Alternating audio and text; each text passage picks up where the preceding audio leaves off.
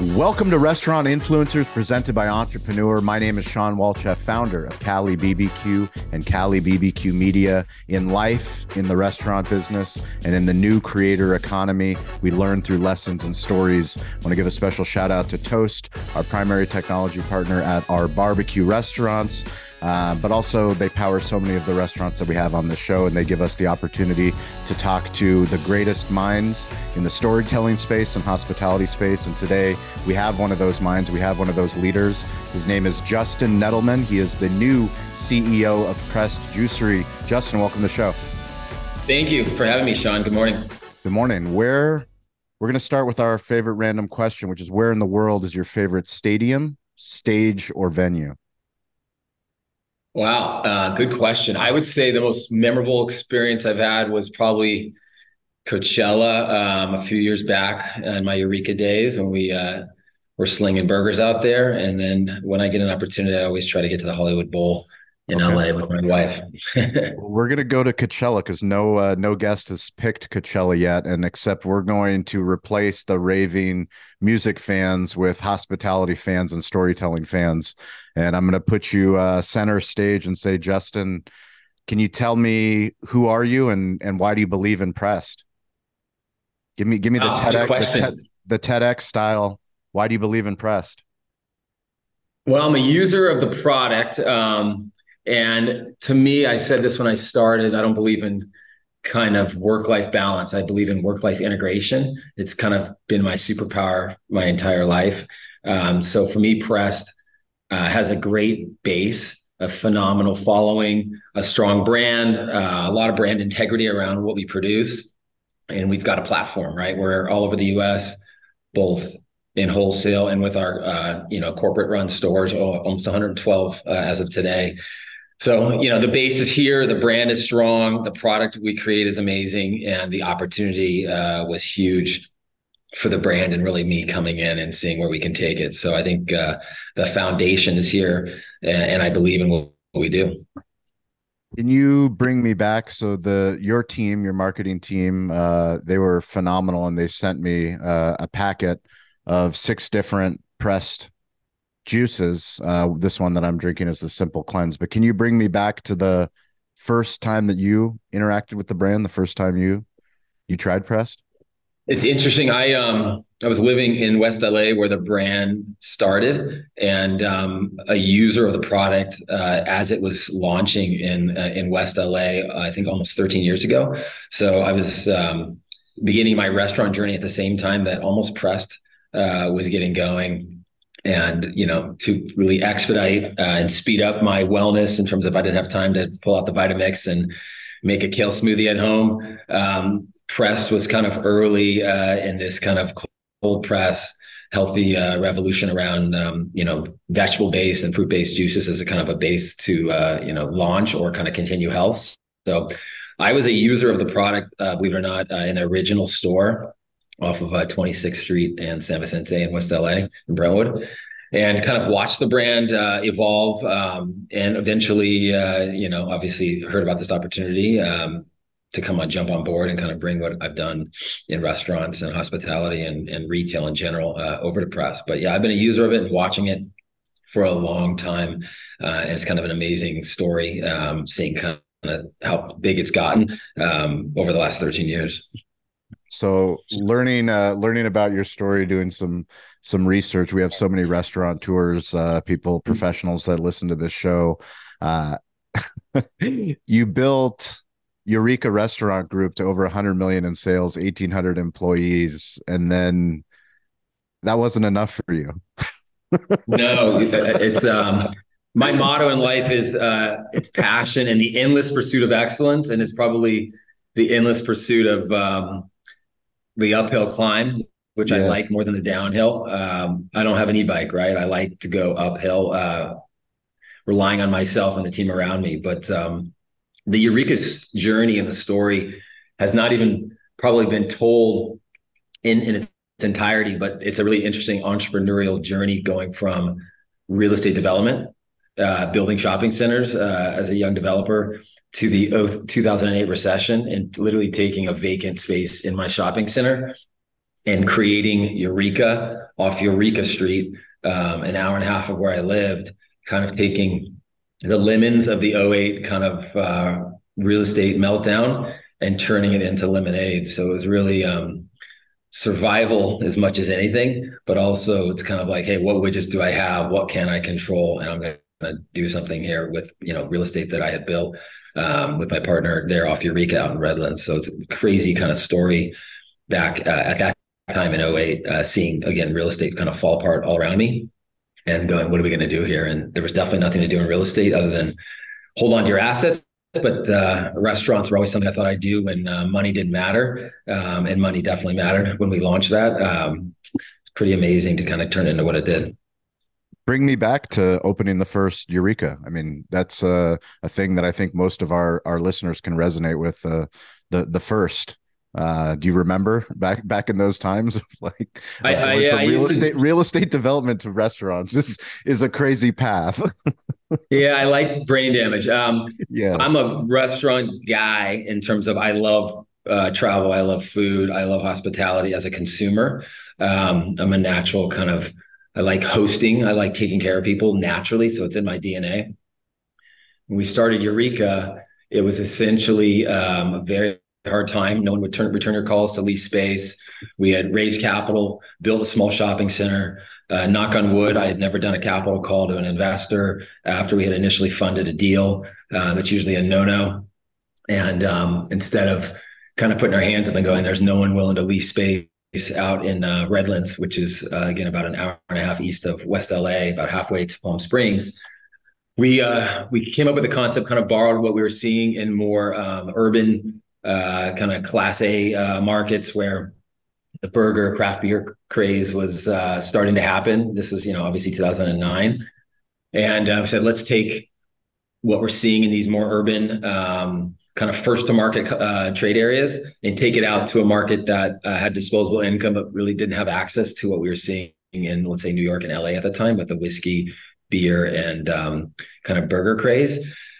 And brought that sophistication to a smaller market, but brought that level of uh, execution that you would see in a five star restaurant, or at least try to, in a modest price point. So, you know, I was uh, I joked when I was at Eureka, I used to flyer cars in my fancy suit that I wore in real estate uh, with the team hand in hand because the marketing budget was zero, right? The motto was get it for free or better when it came to PR.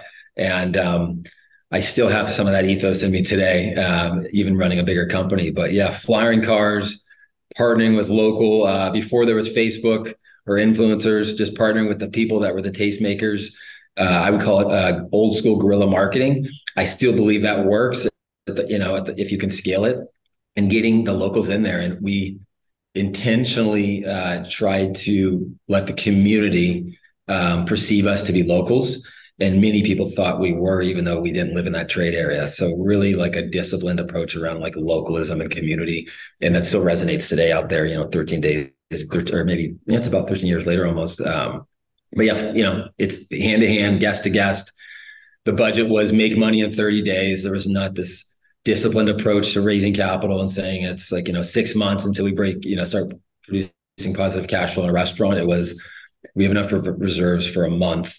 We're going to make money out of the gate, which is truly, um, I would say, um, overly optimistic. Uh, I would not recommend most restaurateurs believe that to be true, that they're going to make money in the first month. But um, yeah, it was it was exciting to be out there, kind of hand in hand doing the guerrilla marketing day one. What was the secret to eighteen percent unit level margins? Yeah, that's a good question. Um, counting every grain of rice, um, looking at how everything is designed to minimize um, the amount of people needed to execute the highest level of service. It was always about high service. So the distance between you know the the greet stand and the bar. So midday, if uh, someone walked in and you didn't have a greeter, could a bartender greet someone with a, a happy hello? Uh, or a gracious goodbye as they laughed. It was really just thinking about efficiency. And because I wasn't from the industry, like nothing was sacred, right? So we went all American beer and all American whiskey, um, and intentionally not carrying mainstream products that differentiated us um, entirely, but so that we had a niche and then we could also leverage that with uh, purchasing, so better margins. And uh, really, I would say, borrowing from a team service model in hospitality where every guest is um, potentially uh, a guest of a of a team member on the on the floor. So no team member uh, could walk past you and not serve you. I, I, used to get annoyed by you know five star steakhouses and you know the busboy can't get an extra drink for you, but your server can. Well, the, the restaurant's paying everybody, so if everyone's on the floor, like everybody can help everybody, and uh, tip pooling and really creating a team uh, service environment, which is really really hard to do because most restaurants don't function that way. They have sections and servers have, have tables but everyone is everyone's table um, and kind of pitching hand you know all hands in right? You walk you walk out of the kitchen with full hands. You walk into the kitchen with empty dishes. Speed was everything really trying to bust tables move tables. Uh, we never took reservations which was intentional. Um, we were asked to do that forever but the goal was to fill the restaurant.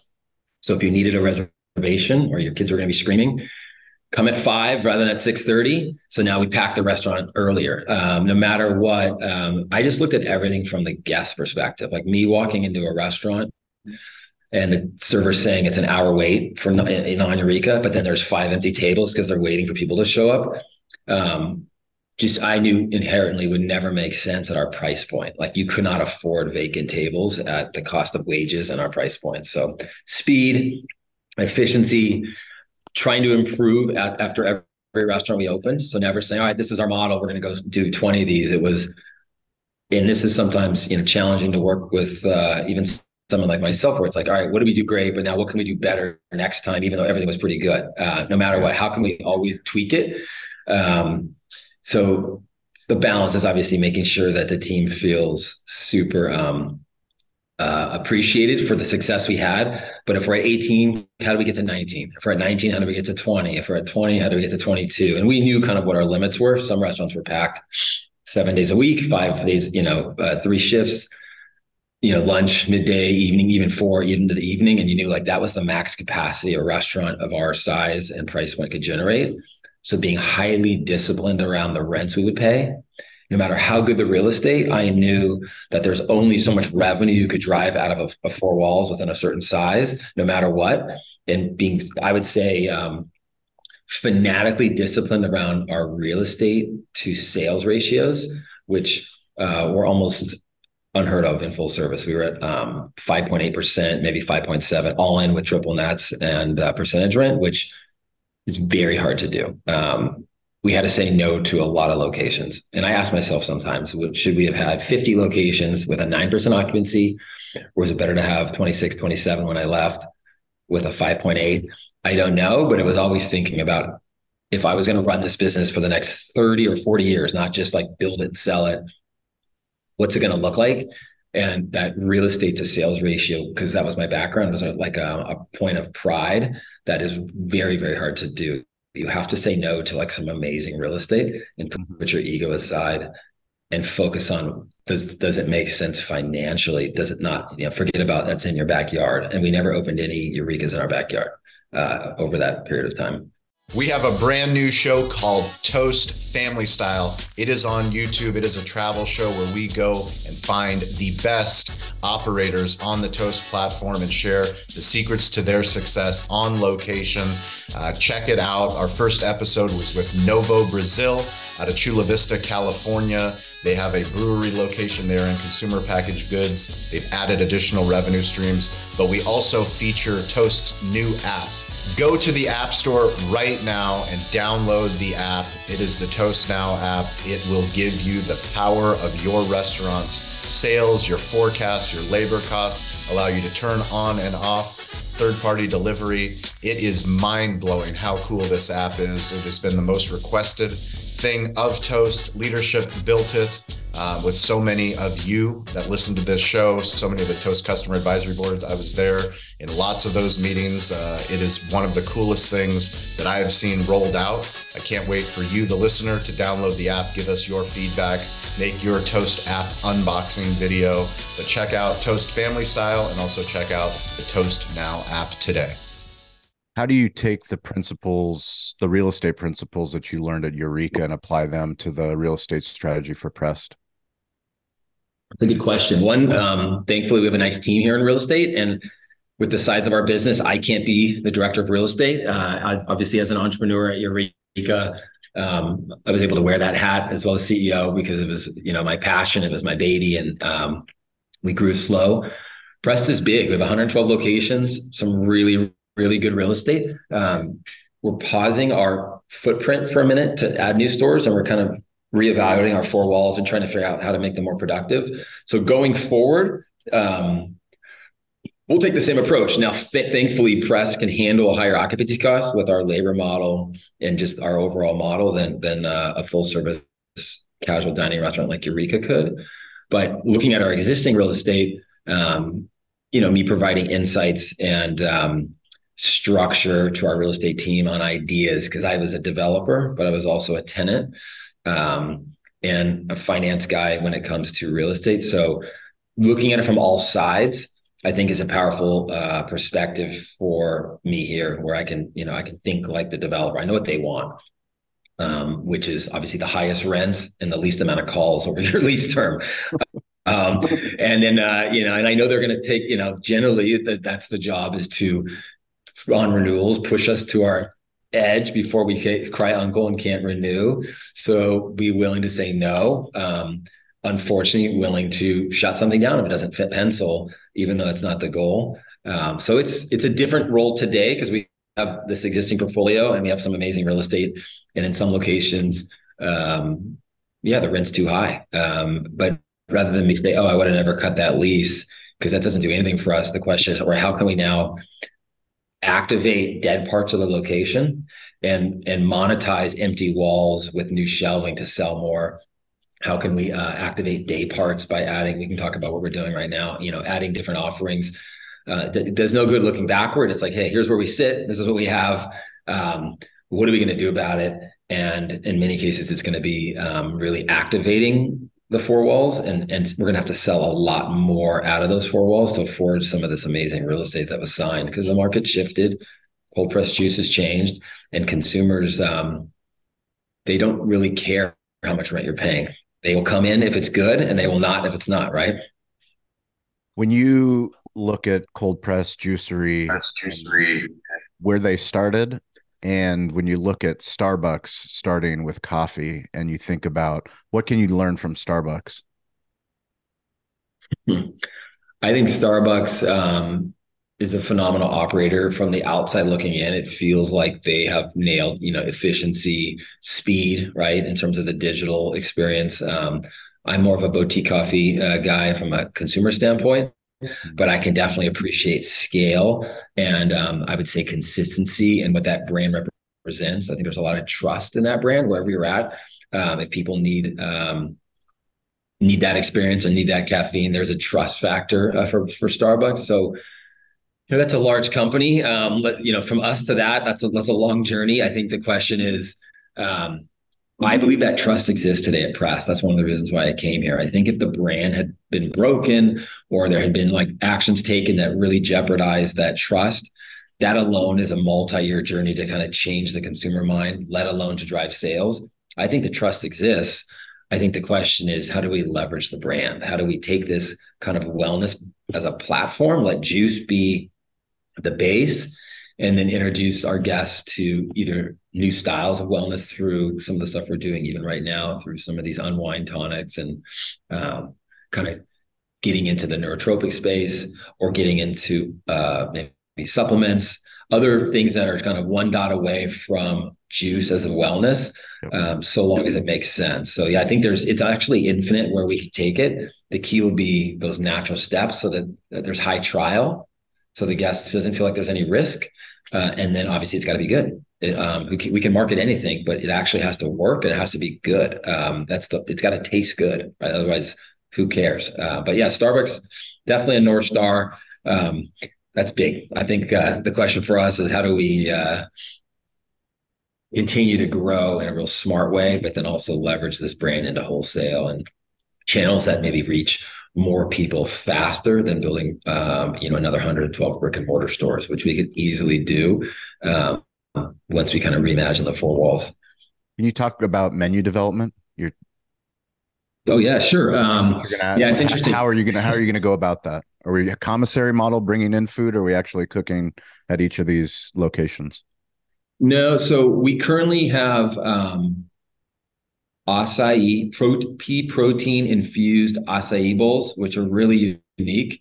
Uh, the opportunity when I got here six, five and a half months ago was to tell that story. So as a consumer, that story wasn't being told to me. And I look at everything from the consumer standpoint, like what does it feel like from the guest, from a digital as well as from like walking into the four walls or even walking past our store. So leaning in harder to those wellness bowls. Um, it's a great product. And Shawn, you probably didn't even know that we have we literally pay to infuse pea protein into our acai. Like who does that? Wow. Um, and if you don't tell people that, yep. you just have higher cogs and you feel good at night, but you don't drive sales. So we are um, telling that story. We're seeing our bowls, uh, the sales increase almost 50% year over year uh, since I got here. I think it'll grow to over 100%. So uh, leaning into the bowls, I think what that does is it, it provides a higher use occasion and then allows us the opportunity to kind of engage and then talk about our juices. Um, you're going to see us first part of next year, hopefully, um, well before summer, like hopefully in the end of Q1, maybe the beginning of Q2, do a whole re uh, evaluation of our bowls. So it becomes a more trusted kind of lunch occasion and you're going to see wellness. You're going to see things like collagen infused into your um, dairy free soft serve. We all know people are taking collagen in their water but why aren't they just adding it into their routine um, a lot more of the traditional um, healthy fats in different seeds and the bee pollens all the things that we've seen in these kind of one-off niche um, healthy bowls and smoothie locations, but we can execute that. I'm also being thoughtful that we're not a restaurant. We have a giant manufacturing facility. I could easily take us there, which would fundamentally change everything, would also cost a lot. But we manufacture all these juices and we need to make sure we don't um, overcomplicate the business. So, leaning in hard on bowls, I think it's going to be a huge driver for us next year. Um, we have a phenomenal dairy free um, soft serve you probably didn't even know we were dairy free, Shawn, right? Like, how do we tell the story? Uh, and there's there's very unique followers that come to us for that, but we know that the world is looking for these um, indulgent options that are still good for you. So, really telling that story around the, the you know the dairy free, and then um, getting into supplements and uh, different bars. We're still kind of contemplating the use occasion for the bars. We got it's always got to solve a problem. Like, where's there open? Where's our something in the market that doesn't exist that we want to solve or where is there an area that we want to compete and we think we can compete because of our brand um, and that trust that i think people will try so i think our stores will ultimately be these little uh, beacons of trial and then it'll lead to um, more of an online and or even into the wholesale space as it relates to these other um, categories we get into we're currently partnering with a local uh, food provider in 14 of our stores, and we're testing um, various healthy salads that kind of fit within our brand, and we're seeing that see some momentum. So we uh, we may be looking for a national partner to partner with there, or we may go more regional, which seems unscalable, but actually is better for the guest. What we don't want to do is lower quality just because we get the same exact salad from New York to LA. I'd much rather have um, three or four partners and execute at a higher level if we're going to bring in someone else's salads uh, then think it has to be completely the same but then if you think about quality um, that may not be possible so it's scalable so long as we kind of set that up by regions uh, we're not going to have a commissary making salads just yet but that definitely could be an option but you know one problem to tackle at a time. I don't want to create a, a new set of challenges that uh, before we've solved all the current things we're working on. But yeah really making our, our four walls you know drive foot traffic. That's the goal. Like how do we get more people in and then introduce them to these other things and and or find brand partners other partners and brands that we like that we believe in their mission we want to be affiliated with they want to be affiliated with us. How do we help each other out? So we are looking at kind of brand partnerships as well again all with the not notion of how do you bring in more people and then also how do you get your existing guest base to just consider buying more. You don't always need more guests. Sometimes you need just a, a, a wider offering to your existing core guest, uh, which, is quite fanatical. We have um, fans that are religious about what we do. It's uh, it's really really cool. So you have an app, a phenomenal app. You have 22,000 ratings on the Pressed Juicery app. You also have an Instagram page with 365,000 followers. When we think about storytelling in today's modern society, uh, we think about four C's content, commerce, communication and community. And you guys seem to be nailing all of those aspects. But as we grow there's tiktok channels and youtube channels and all of these different places that press shows up through user generated content but also through branded content. When you think of what i call digital hospitality how do you think about digital hospitality and all these different touch points that uh, someone can consume your brand? And to your point how do you cultivate that CRM, so to speak, and get them to come back for more repeat visits? Well, the first thing we did um, is change it from CRM to GRM. So guest relationship manager. Um, that's the first time our marketing team has ever heard that. Um, we were looking for someone for a GRM. No one applied until we told them what it really was. Right. Um, Fantastic. now, customers are transactional, right? Guests imply a relationship and forever. And um, we've already changed uh, the kind of verbiage here uh, to to the word. We were treating everybody like guests, but we weren't using that word. So now I think the team understands these are guests, right? And they're guests on our app. They're guests potentially or existing on on TikTok. They're guests when they go into Whole Foods or Sprouts or whatnot and see our product, and they're guests on our four walls for sure, right? Um, we are going to completely reimagine that digital experience hopefully uh, you know next calendar year. It's really obviously a function of allocation of resources and and uh, and you know human capital as well as real capital. I think it's good today but it could be better. And that's kind of my overall mindset always like what could we do better? And i think to me it's it's all got to tie but it's got to be authentic and real. And it can't be too um, programmed out. Otherwise, I think guests won't they won't fall for that. They want to know it's real. So um, there's a lot of organic content with our product. We're really fortunate that um, the biggest influencers and stars and athletes are already posting on their personal accounts without us doing anything, which is really amazing. Um, which is great. It helps, but ultimately, how does it all integrate and seamlessly flow? And I think actually we have work to do, Shawn. Even though there's a lot of followers, I think that's that's the work that was done before I got here. Um, now the question is, you know, how do we get to a million followers or two million? How do people trust us for even more content around? I would say editing all the noise around wellness. I'm a wellness person in my own way, but I've found there's I call them tribes. There's tribes of tribes of wellness, all kinds of tribes. Uh, we can't be something to everyone, but how do we like demystify all this and simplify it um, and help people kind of on their journey. And we say either you're beginning your wellness journey, maybe it's your first day on a cleanse, you're already super fit and we're just helping you maintain, or maybe you're switching because whatever you're doing isn't working. But everyone's on this journey. So how do we help people along that journey, um, wherever they're at, meet them where they're at, and not not have uh, ego um, really say, hey, this is where you're at. Here's what we can offer you.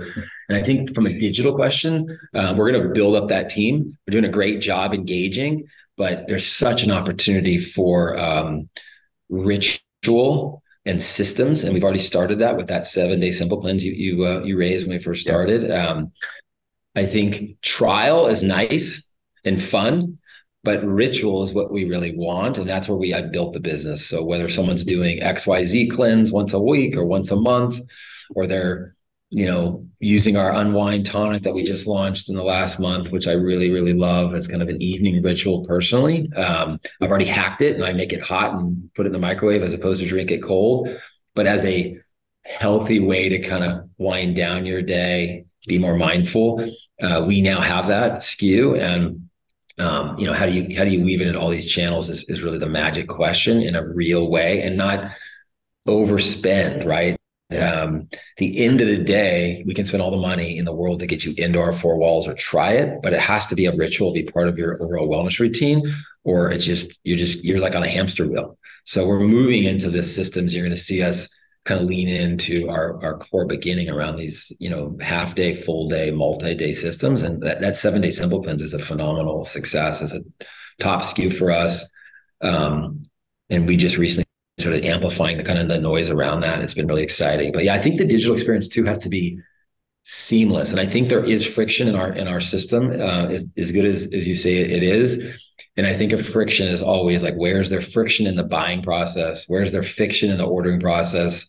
Uh, where's there friction in in the kind of like knowledge, like what should I buy? I think it's uh, there's still a lot of SKUs on our website with over 30 juices and 11 shots. That's a lot. We start adding supplements and bars. There's going to be a lot of noise. So really, how do you customize that experience for each guest based on their needs and um, help them kind of narrow in on what they want? Uh, whether it's because of some tests they take or like-minded people, uh, but it's all about the clicks. I always say you should be able to order product with your thumb, right? Like it should be that fast. Uh, if it takes a couple fingers, it's too complicated. But uh, yeah, we're we're fully integrating it. Our team is really getting um, that guest journey right from the time you become a member to the time you become a VIP, and that's been a huge focus. We have a, a really really robust, active um, member count and VIP uh, group, and leaning into perks and just like creating that own tribe of people that follow that. And how do you really expand it beyond juice, right? People are trusting us for anything. So how can we partner with the right brands again that are that are part of that whole digital ecosystem? But I don't know if that answers it, other than it's good, but we want it to be even better and and uh, even slicker and um, just less friction, right? Like it's good, but, but like let's get let's just keep pushing ourselves on the digital. Well, Justin, I think uh, you know I'm I'm fortunate that thanks Fuller to to entrepreneur we get to interview some incredible CEOs, some incredible founders that are doing really cool things in the in the spaces that we play in. But you know, I, I recently just saw a post about Red Bull actually, and Red Bull they have 18 million followers just on Instagram alone, and in all of their content, not one piece of content you will you see a Red Bull drink. They talk about all of the things associated with brand, and if there is a company um, that is poised to to be the Red Bull in the wellness space. I think Pressed Juicery. I'm challenging your team so that we can look back on this interview, whether that's three years from now, five years from now, and we can see, you know, all of the followers, but all of the impact. More importantly, um, when you think about wellness, when you think about the things that you guys can do, I think it's it's inspiring. I appreciate you taking the time. Um, where's the best place for people to to follow along with Pressed outside of social? We'll put all the links in the show notes, but um, any specific listen instagram yeah instagram's great. I think i ask people you know become a member. It's free um, to be a member but you start seeing kind of the emails and things that provide uh, you know updates. And really i didn't begin this journey 13 years ago but starting this vip program where people commit to basically not paying but just spending 10 bucks a month with us that's the most intimacy you're going to uh, engage with as a brand. And as long as you're buying you know two juices a month you get preferred pricing. So we intentionally, um, uh, I would say, discount and incentivize people to become VIP so that we can again get them engaged more, offer them perks. That's the best way to follow us, either become a member or really ideally a VIP. And we're seeing um, thousands of those literally every week sign up, which is really really exciting.